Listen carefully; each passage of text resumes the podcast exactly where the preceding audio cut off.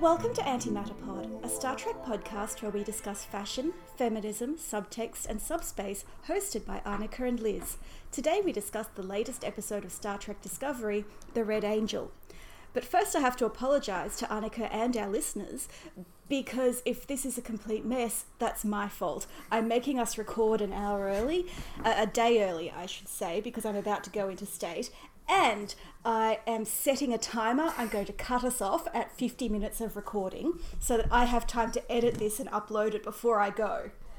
Because I, I just don't see myself being able to edit after work on a weekday. That's not going to happen. So, in this hugely stuffed episode, which, to be fair, is all of them, Yeah. it's okay. Yeah. It's gonna be great. Well, I have to say, at least like the plot is it, very simple. This is That's the kind true. of episode we've been saying we needed, where the plot takes second place to all the character stuff. I loved, I loved that. I just, ugh. I, I get so excited when there's character building moments, and and that was just like ninety percent of this episode. So it was great. And scenes between people who've never interacted before. Yes, so many scenes between so many people.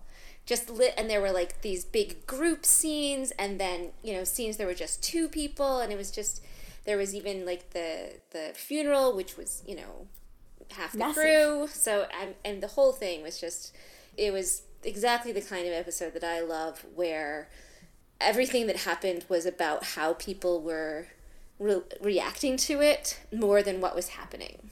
Even Yes. the the actual like big trap, you know, even even the big reveal was more about how they reacted than what was actually going on. Yeah, and the big. I guess you wouldn't really call it an action scene, but the big technobabble setup was still more character than uh, technobabble or set piece. Yes. It was great. It was so good. I do think Killjoys has filmed in that warehouse or whatever it is. It's very familiar.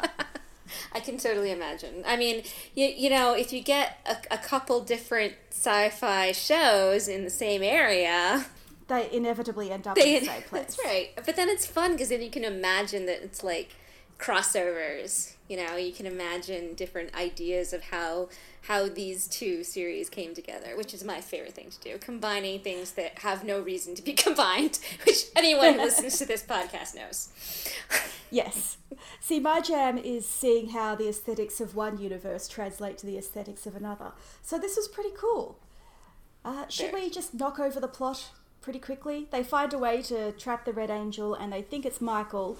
And for some reason, no one goes, hey, maybe we shouldn't tell Michael about the plot to trap her because that this is her from the future and she's going to know. Uh, which to, to me was the biggest weakness of the episode.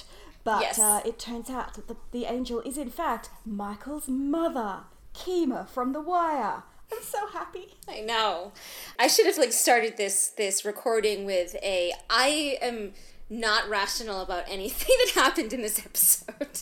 there was um, I like took this episode personally on a on a you know very intrinsically personal level because I have a lot of feelings about mothers and counseling and both things happened in this episode and i i am like on the ground. Um, so if i babble and am incoherent it, it's uh, it's because i have reasons um, which i guess i should i should say. The context is that um, my mother died when i was 13 years old and that is a very difficult time for a girl to lose a mother. And the reason I relate to Michael so much is in in the last uh, episode and in general is because I absolutely like immediately had this. I I went from like if you look at pictures of me before my right before like a month before my mother died and a month after, it's like I I aged 10 years in how I started acting and affecting um and it's uh, it, because I took responsibility for taking care of my family and specifically my three younger brothers. So it, it was it's just the idea of responsibility um, and that very emotional loss at a young age and then like finding out more information about it and then finding the person that you've been missing all your life is just like, what? I can't handle this. No, no, I understand. This is, as you were saying, an episode just guaranteed to hit you in a soft place. Yes. And I mean, I've I've related to Michael and her other her other mothers because of these things, you know, because I because I lost my mother um, at a pivotal age. I, I had women who tried to step into that role for me mm. and were like, you know, I'm going to teach you to drive. I'm going to buy you your first cell phone. I'm going to, you know, like they they would do all these things that uh, the mother figure would do because there wasn't anyone, you know, my father wasn't going to do it. so so I had a group of women who uh, sort of like took turns mothering me and and so the idea that that Michael has these mother relationships with uh, Philippa and with Amanda and still has you know the memory and the the like obviously her parents were very important to her. That's you know yeah. we we she reveals in this episode all these details about her about her parents that you know finally we get to know who they are. And she's a xenoanthropologist just like her father was. Like that was a great detail that i didn't know if it if it has been revealed before i missed it. No no it's new. So there was just there was so much these little details that I was already excited for, and and again, then with like the reveal, which I should say I hated the idea of uh, Michael. I mean, this episode, I, I sort of like assumed that she was going to be the Red Angel, but when Spock actually said it was a grandfather paradox, I like wanted to throw something at the television. I was so I thought of you actually. angry at that word. so having them having that not be the answer and having it be something so personal was was I you know this is like my favorite episode now. It, it also explains why the angel has been so fixated on Michael. She's not saving her own life; it's her mother looking out for her. Yes. So eh, you know when we were talking about it being Amanda, like that oh, made sense. Yes. But but now it's like oh no, it's like even it makes even more sense. It's so you know primal she has a mama bear mother too. And we get a new female character. Yes. Though I have to say, she doesn't have a name yet, but I don't really rate Mama Burnham's Burnham's chances of surviving the season. well, so uh, is Leland dead? because when, when his uh, eye was hit there, the first thing I thought of was Liz has been waiting for this moment the entire season. I know, and I did not predict that uh, it would be Section 31 or Control or the AI.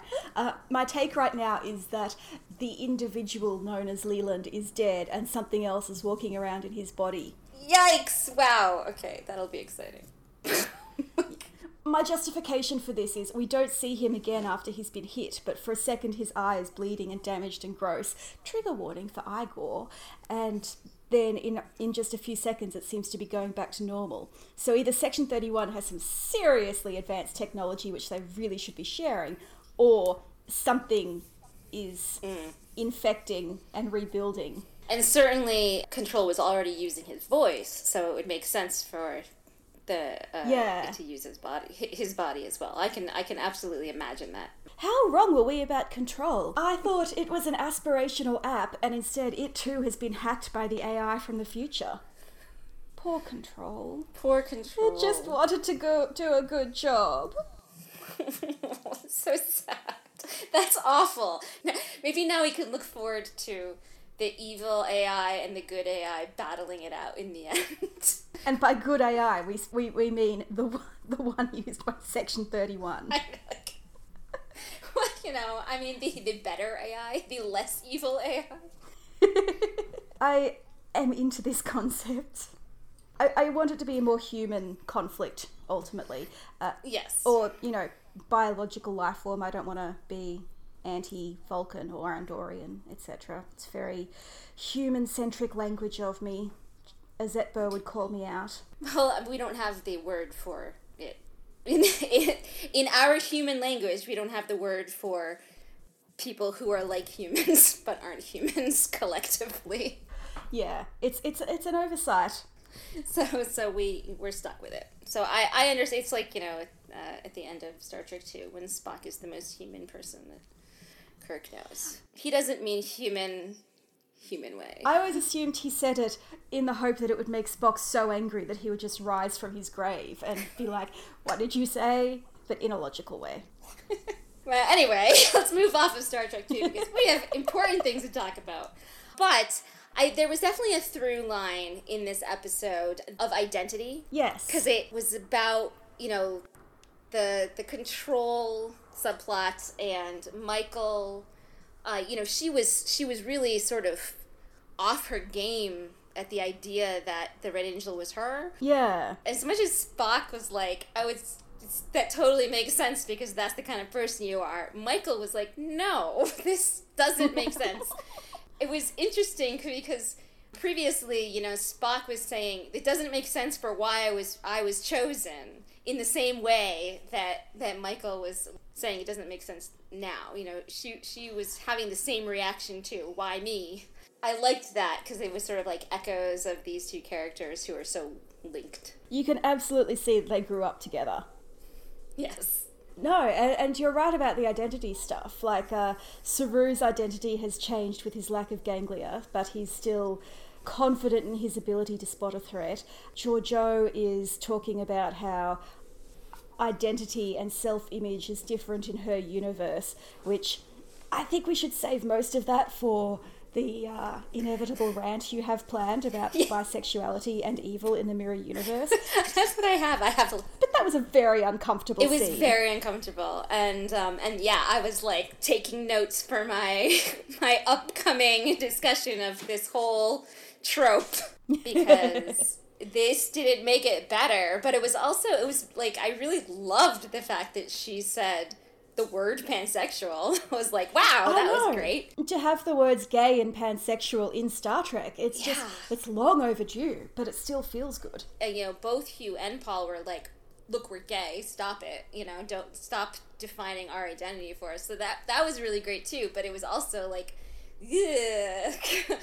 and I'm just over that whole that the whole idea. Uh, you know, we need a we need a, a prime pansexual person to make up for this.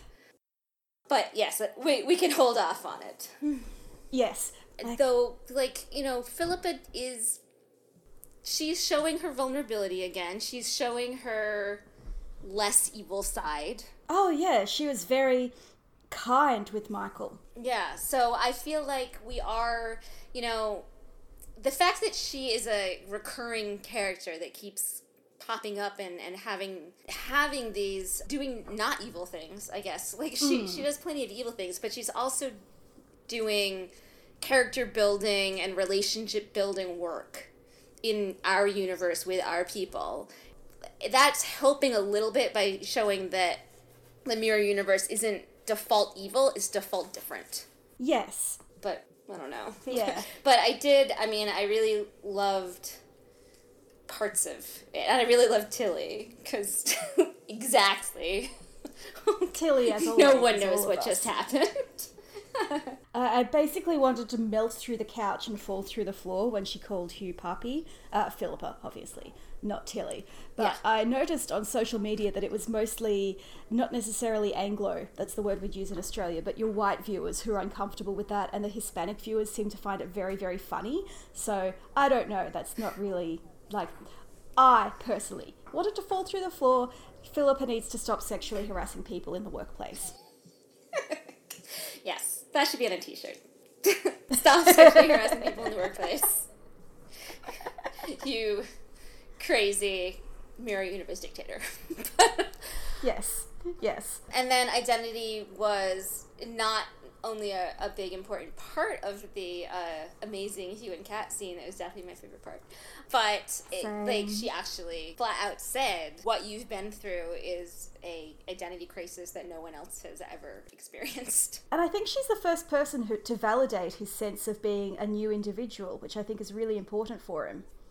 Yes, I love that he sought her out. He always only in that uncomfortable scene with Philip because he was looking for her that you know at that point and uh, yes and uh, you know it, didn't I would it didn't occur to me that he was looking for her for therapy when he walked in. I thought he was just looking for her because there was, you know, he found something on Michael's scans or whatever. Mm. But then when he did find her in her office and it was personal and it was like he was, you know, he just came out and said, This is what I need. Please, you know, please help me. And that was just Yes. so validating. Yes.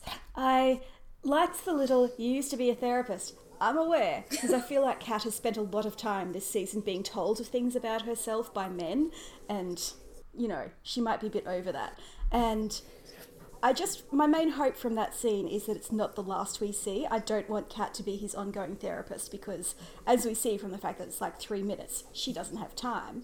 But three minutes with someone who has not practiced in many years is not adequate mental health care. No, uh, but at least it, it happened, and uh, you know I can imagine her being being like, okay, uh, finding someone on the medical staff and and seeing, you know, okay, you you did, a you know extra work in in uh, you might not be a a licensed therapist, but you at least have this background or something. So and then bringing them together and, and ref- you know like a referral. Yeah. Like I, I can imagine her now trying to make something happen because Yes. because she acknowledges that it needs to it needs to be done and that he that he wants it and so I'm like, I'm like hopeful that he'll at least Oh, get yeah. his Skype therapy. Well, they're not not fugitives anymore, which is kind of a shame.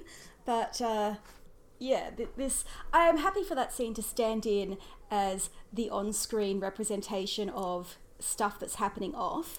I just want to know that stuff is happening off screen. Right. Yes, exactly. And it, it I mean, it was such a. I, again, it, it was like, oh, this is this is what we've been asking for. You know, it doesn't have to be a huge deal. It doesn't have to be a big part of the episode. It doesn't have to be like I have a spotlight on it. It's just acknowledging that he needs help and wants help, and hmm. and that it is available. Like those are the things that I I want. And so exactly, it, that we don't need to see his counseling sessions. I would I would watch. But but we don't need to see it. Well, yeah, you've got a PhD to to, to acknowledge yeah exactly we don't um we don't need to see it for it to be going on we just need to know that it's going on and so this was as we were asking for this is you know an acknowledgement of the, the medical side is is occurring Yes. I have to say, I'm kind of delighted that Kat's gone like, okay, well, I'm here now. I'm going to take this really big office. Unless it's her quarters. It looks like it might be quarters. But they're often, you know, this is the era where the Enterprise has no ready room, so Pike does all of his stuff out of his quarters on that ship. So, right you know, I... either way, I thought it was a very nice set with very nice lamps. yes and plants So many plants. i love them I, I assume Saru has walked into his quarters and gone, sure I had more plants here when I left this morning. maybe he gave them to her as a welcoming gift Yes, let's go with that theory. no The other Kat scene that I. I enjoy all Kat scenes, obviously, but I enjoyed her very brief interaction with Leland and Philippa in the transporter room, where Philippa uh, briefly extols the benefits of, and efficiency of totalitarianism, which is not really my understanding of how it went down in actual history, but I, she's got her own biases, and uh, yeah, I, I don't think Pike yet knows who Philippa is, though I feel like at this point it's. Uh, he could probably make an educated guess. Well, if I don't, I mean, I don't really understand exactly what Pike knows and doesn't know because if he knew about Lorca, why doesn't he know about Georgiou? Like, it's it's a weird, it's a weird line to draw in the sand. But um, I assumed because Lorca is safely dead, but Georgiou is Still here, doing her own yeah. thing, She's- and she's it still benefits here. Starfleet to have people. Yeah, I guess I, I do understand why it's classified, but it does still seem, you know, they could just say, I don't know. That I feel I feel like it, it's clunky for him to know up to a certain point, but not the next level. But we we already know that he was he was suspicious way back when she first showed up. So yes. he, he knows something's going on, and if he if he knows anything about the mirror universe, like again, I'm not exactly sure how much he knows or what he knows about Lorca, but how much he knows will you know is related to how much uh, he can He- surmise yeah. about Philippa. But I did. I loved the the like glare that Kat shot over at at uh, Georgiou for for even saying the word totalitarian. You're supposed to be the good one. There, were, I will say, there were amazing facial expressions throughout this entire episode. Every single person really brought their A game of facial expressions. When Michael is crying and she punches um, Leland in that scene, it's so rare to see a woman who's not just crying but with her nose running and, you know, snot everywhere. It was gross, but it was really good. and her her her tears just appeared like it was just absolutely it was so in the moment it was so realistic like it was just like oh my gosh i mean i i, I could say every week that Sonequa Martin Green gives a masterclass in acting. I mean, honestly, from from the beginning, I've been amazingly impressed with how she emotes, Yes. no matter what she's Yes. doing or saying. You know, it's very funny. I was reading the AV Club review yesterday, and I really need to stop reading them because the reviewer doesn't like Discovery and chooses not to understand it. And as an example of that, he says something about uh, uh, Sonequa Martin Green not getting many chances to show off her acting skills in this series. And I'm like, oh, what? Yeah, no. I have I I could give like a thousand screen gaps that- where there's a different emotion being shown. She is just incredible. Her emotions as Michael are very restrained, but they're definitely there. Oh, she yeah. has the most expressive face and the most telling micro expressions. Yes, it- it's it's remarkable. A- And anyone who thinks that she's not doing a tremendous job acting is really not paying attention. Yeah, absolutely. I will say, in terms of acting, generally I have a very high opinion of the entire cast. This is not a criticism, but there was a point where Jayne Brook paused mid sentence and it was nearly Shatnerian. Shatnerian, let's a uh, terrible word. I I'm not. Sh- she was funny where she uh she said Hugh's name. Like she said something and then Hugh's name and then something and it was like weird. There were weird pauses on either side of Yeah, I think I think she's often played as a character who is thoughtful about what she says, and also she delivers a lot of exposition.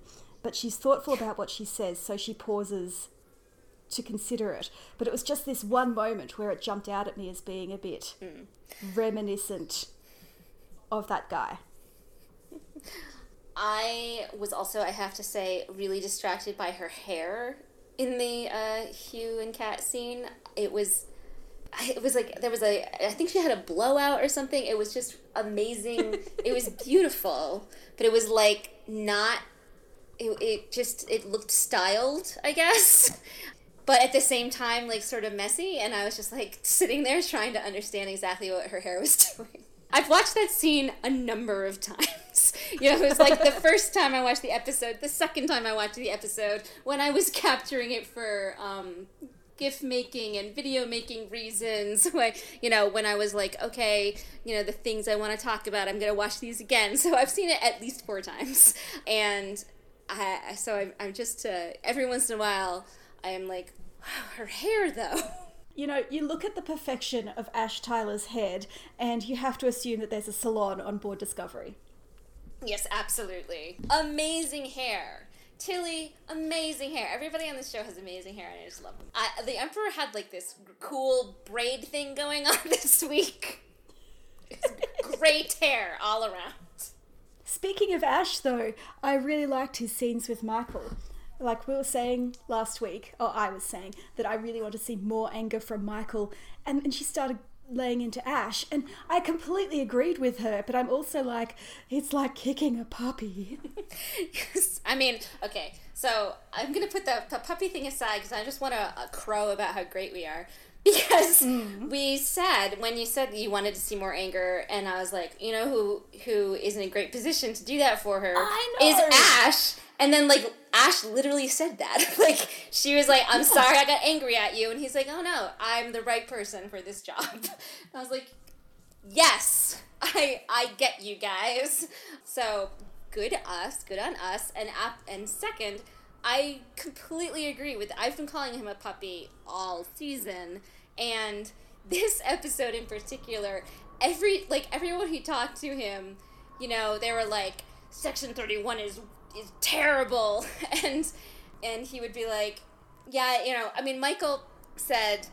Did you know about this like twice? And he was like, "Nope, Yes. I don't know anything." So, uh, but I still believe in Section Thirty One, and she was angry about that, and like, With reason, I think. and but then when he was like with Leland, or you know, in this in the scenes where he was sort of representing Section Thirty One, like they weren't happy with him either, and so I was just like, poor Ash is in this terrible position where he knows nothing, but has to like parrot the yeah we're we're great line all the time which i will say is absolutely season one nikita and the femme nikita so that was an apt comparison and i just i just really feel badly for him because he needs to find his own identity instead of like this one that section 31 has thrust upon him Yes, and I understand that there are not many job opportunities for a man in his situation, but uh, you know, maybe Harry Mudd needs a bodyguard. I feel like that would be more morally upstanding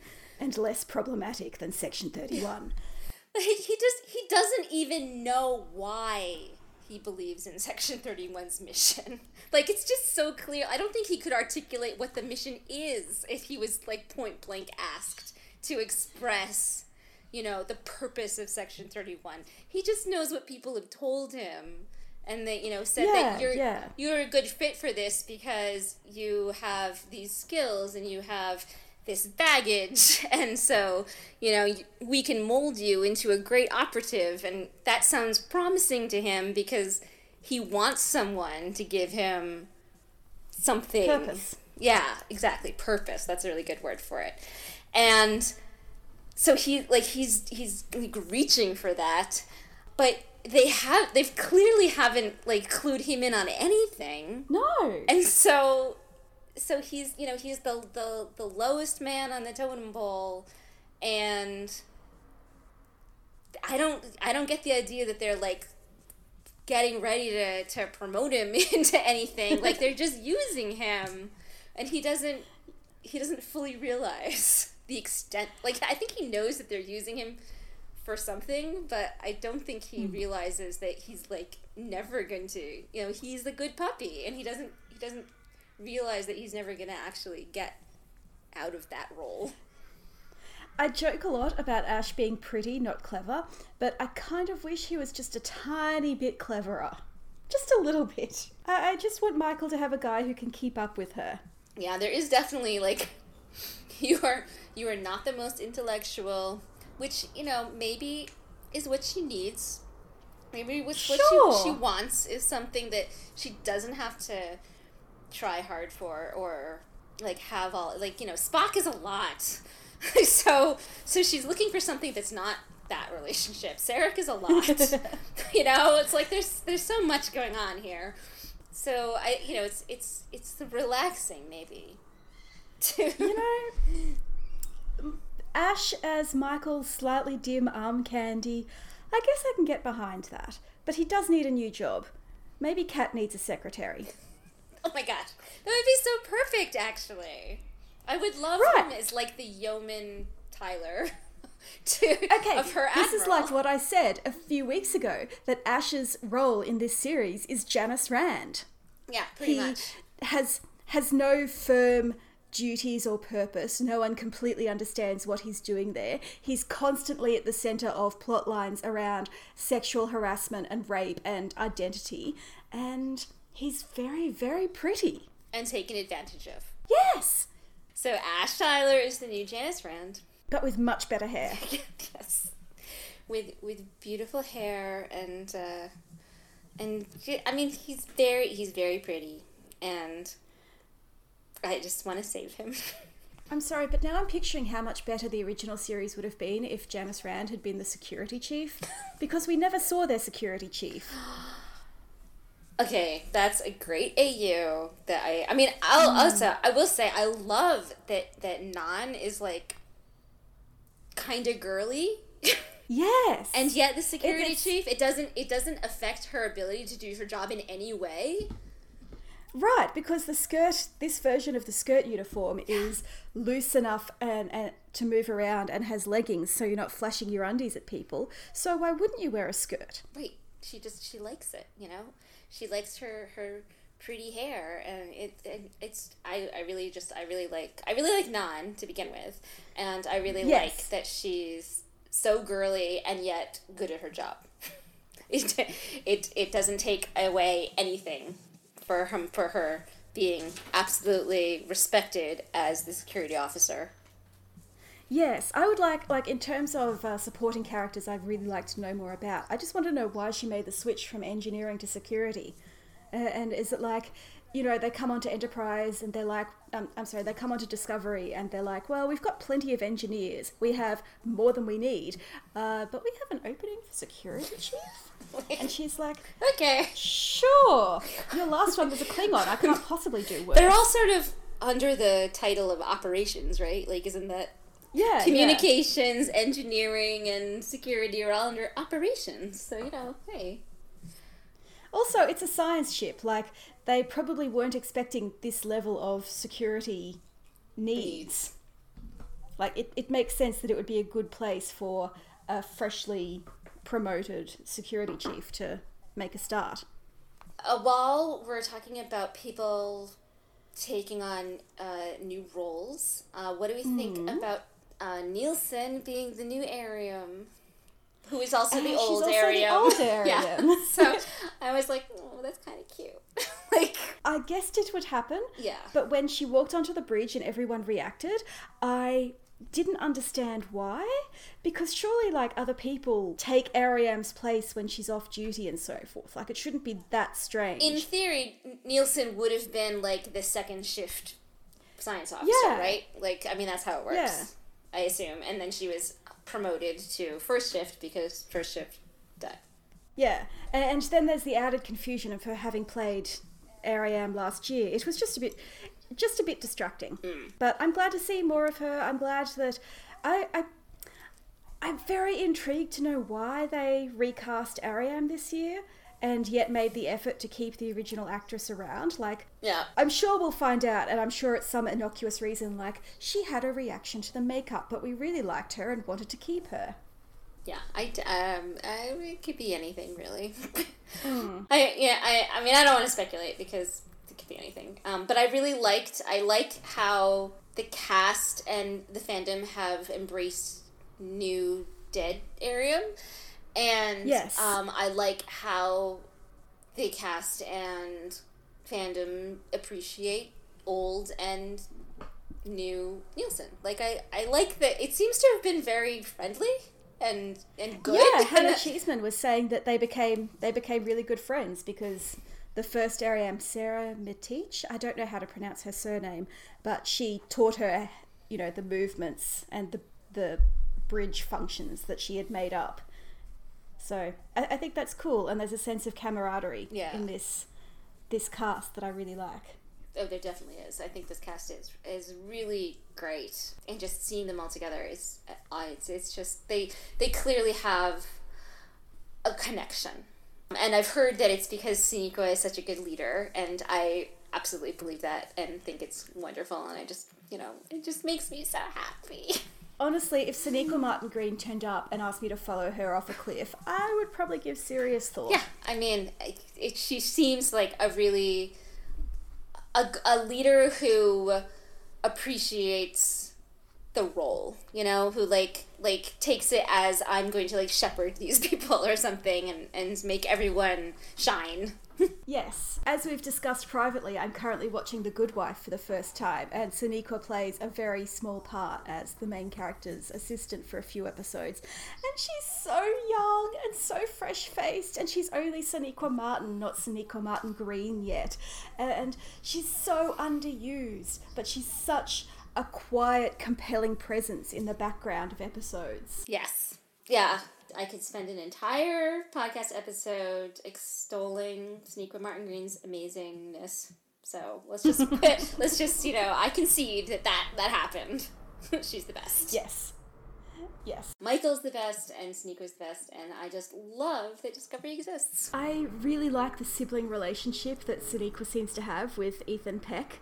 Yes, this whole cast they just seem to um, take everything beyond the work and into reality, and I I I think that's that's that helps the show and makes it you know click even more. And also, I have to say, Ethan Peck is is doing an amazing job at at bringing new life to this part that you know has been has, has been, been, done.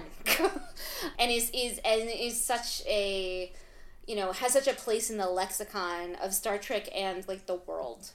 So yes. I, I see a lot of reviews saying he sounds just like Leonard Nimoy and that I don't know if I agree with that, but his presence and his manner of delivery, and this week he pronounced censor the same way. You know, it's just the little details like that. Right, and, and but but at the same time, he's bringing something new to a character that we didn't need anything new for. You know, like he could have just done a Leonard Nimoy impression, and everybody would have been happy. But yes. he's going beyond that and putting his own spin on it, and I just I appreciate that. I think that he's really. I don't know. I just uh, this this episode, you know, I I was you know for so long we were just searching for him and we were waiting for him and it was like is Spock ever gonna come? and I was tentative, I guess, at first um, when he yes. even when he first you know the his first episode he wasn't even fully coherent, lucid. Um, yeah. you know, really until like the end of of the Vina episode, and like last episode's chess game and this episode's boxing. like I just I was like you have sold me. I'm I really appreciate the work that is being put into crafting this vision of Spock and how he yes. relates to Michael because that's that's the you know that's the that's the meat of it is he's he's creating new depths to this character, but it's entirely based on the relationship to Michael. Yes, I know a lot of people were concerned that Spock and Pike would take over the series and Michael would no longer be the focus, and I'm very happy to say that is not the case at all. she's the most special, clearly. oh, and there are still people whining about that. Well, those. Oh, the whining. I'm just, I'm over those people. like, I'm just, I'm just very at the point where I just don't even want to think about it anymore. I just am tired of of anybody. You know, if you don't like the show, then just just stop, stop bothering us. You know, like we do, and and we don't need to spend any time explaining why it's good for us.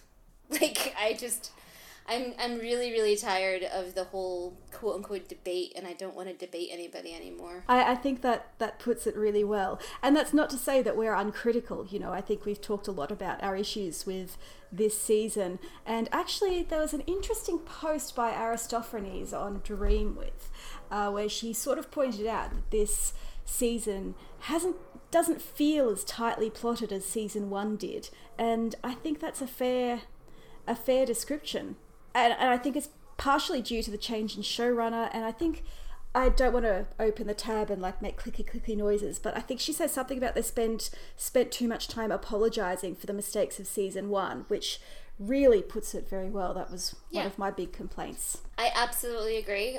And and that I think that that's that's related. It's like I don't I don't want them to apologize. I want them to just yeah just just do you know just keep going. Nobody apologized for the first season of the next generation. And they should have. Like so so just yeah you know like just move you know keep going forward. Be, you know take what is good and and make more of it make make things better you know accept that not like not every episode is going to be perfect and, it, and you know no episode is going to be perfect and not episode not every episode is going to be good and that's okay that's television right so many people in the fandom everybody ranks Point of Light as like the worst episode of the season. I love that episode. so I, you know, it's even the what's quote unquote the worst episode. There's going to be someone who loves it.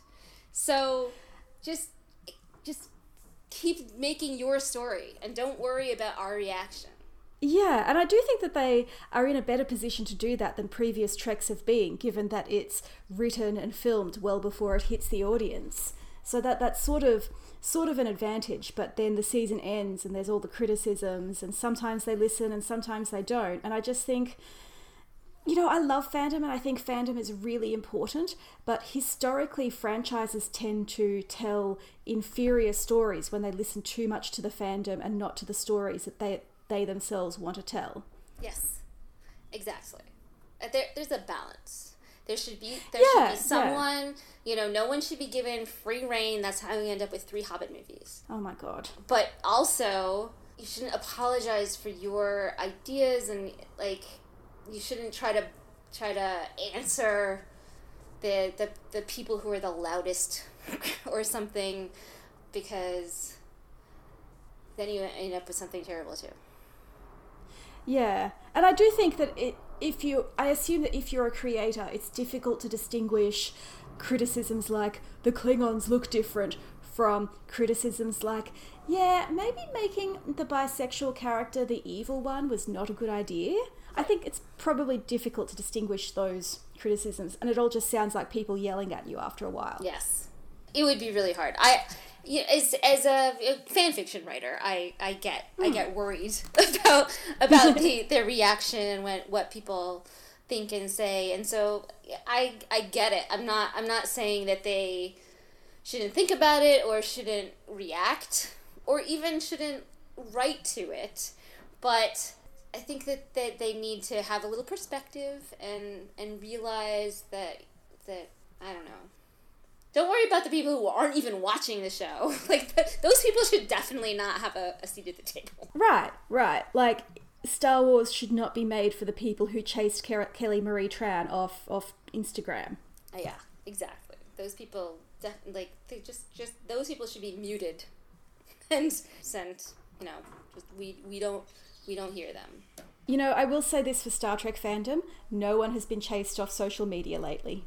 maybe there's enough people saying the opposite that uh, this cast is so engaged with the fandom Yeah. they're so available and i get angry every time i see people comment in poor taste but the cast is actually like they see i think maybe it helps that the cast is so close and so they're all in it together and they realize that it's it's not about them Yeah, and they can probably check in with each other Yeah. if you know something is hinky.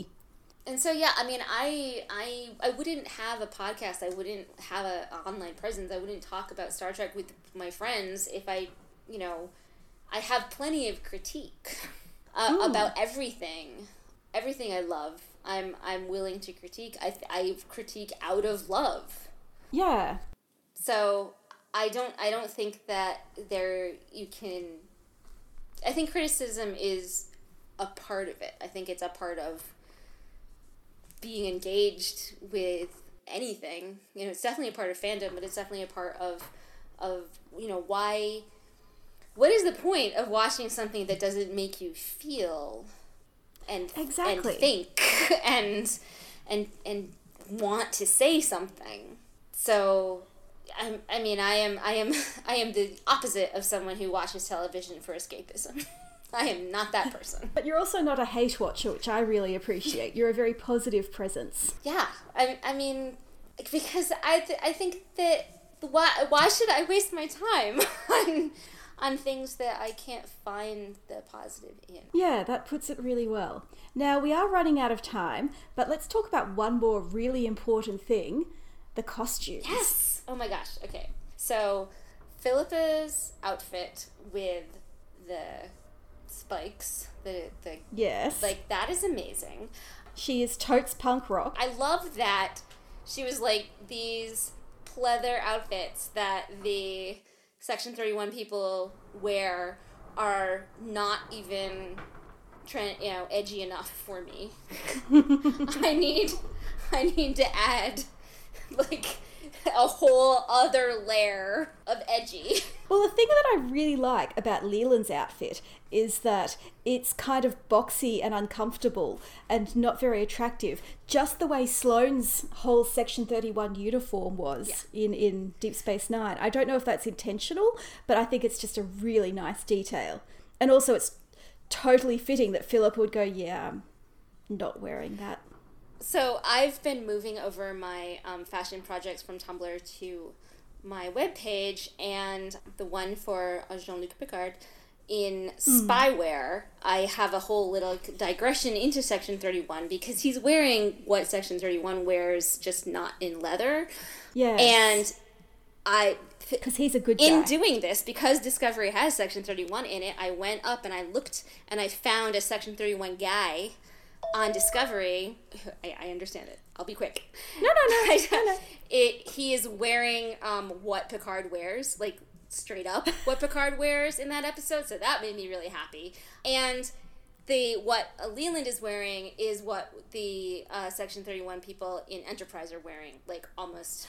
Oh. Almost thread for thread. So it's really. I, am not up to those episodes yet. That's ex- so exciting. It's excellent costuming. And then like Philippa being like, I need more bling, and also I need something that makes like people not want to be within my personal space because yeah. you don't want to touch her. Like it was very, it's like a, a like a hedgehog, porcupine. You know, I'm go go away from me thing. She she's got going on there. Right. I joked on the Discord that she wears that because she doesn't want to be cuddled, but she wears that because she doesn't want to be cuddled. Yeah, absolutely. And but then that she does get that moment with Michael. It like it's just it shows that mm. this is how important Michael is to her, and like her Michael, but also this Michael. like there's just well, I think layers there. In a way, this Michael is, is an improvement on her Michael because her Michael, you know, betrayed yeah. her. Her Michael would have killed her.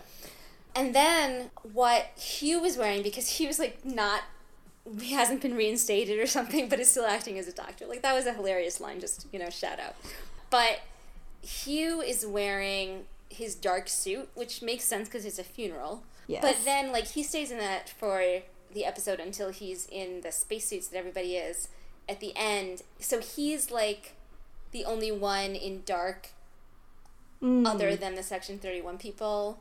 And like, he's in mourning for himself. Yeah, it was there was just this really interesting like we're continuing this through line of you know people who need external identity and are yeah are in mourning are in a dark place i guess that's a way of putting it like it was just interesting. Totes goth but really well cut. And i saw on uh, like uh, wilson cruz mentioned his costume and how that it really helped him get in the mood and how it's his favorite color and he was just like i looked really stylish but i also like felt this weight of of uh of the of the darkness you know I'm paraphrasing, obviously, but uh, we can link to, to yeah, what he said. Yeah. And I was, and you know, and people, you know, he was saying that in response to someone saying, "I really liked your suit," and he was like, "Yeah, let me tell you about my suit," you know. So it was very, it was, I appreciated that. So yeah, I mean, I always, I always love when they they do interesting things with costumes and Discovery is good at that. The missed opportunity of this season is that while they were fugitives, they should have done like Insurrection and put on really cool fugitive outfits. Yes. Yeah. like, Pike is definitely a bomber jacket sort of guy. Wait, this this is uh, fan art that we can commission. okay, so what are we up to? Sarek in T'Pol's costumes. Uh, Pike in a bomber jacket. Yeah, yeah, I think we can make this work. Definitely. Okay, I am definitely making us wrap up now. All right. Thank you for listening to Antimatter Pod. Please rate and review us on iTunes. Five star reviews help make us visible to the planet. You cannot support us on Patreon or like us on Facebook, but you can find us on Twitter at, at antimatterpod and also at antimatterpod.tumblr.com, including links to our social media and credits for our theme music please send vaguely positive thoughts in our direction and critique if you have them. And join us next week for more discovery. Which we'll try to cover in a full length episode because I am not leaving the house next weekend. That's a promise.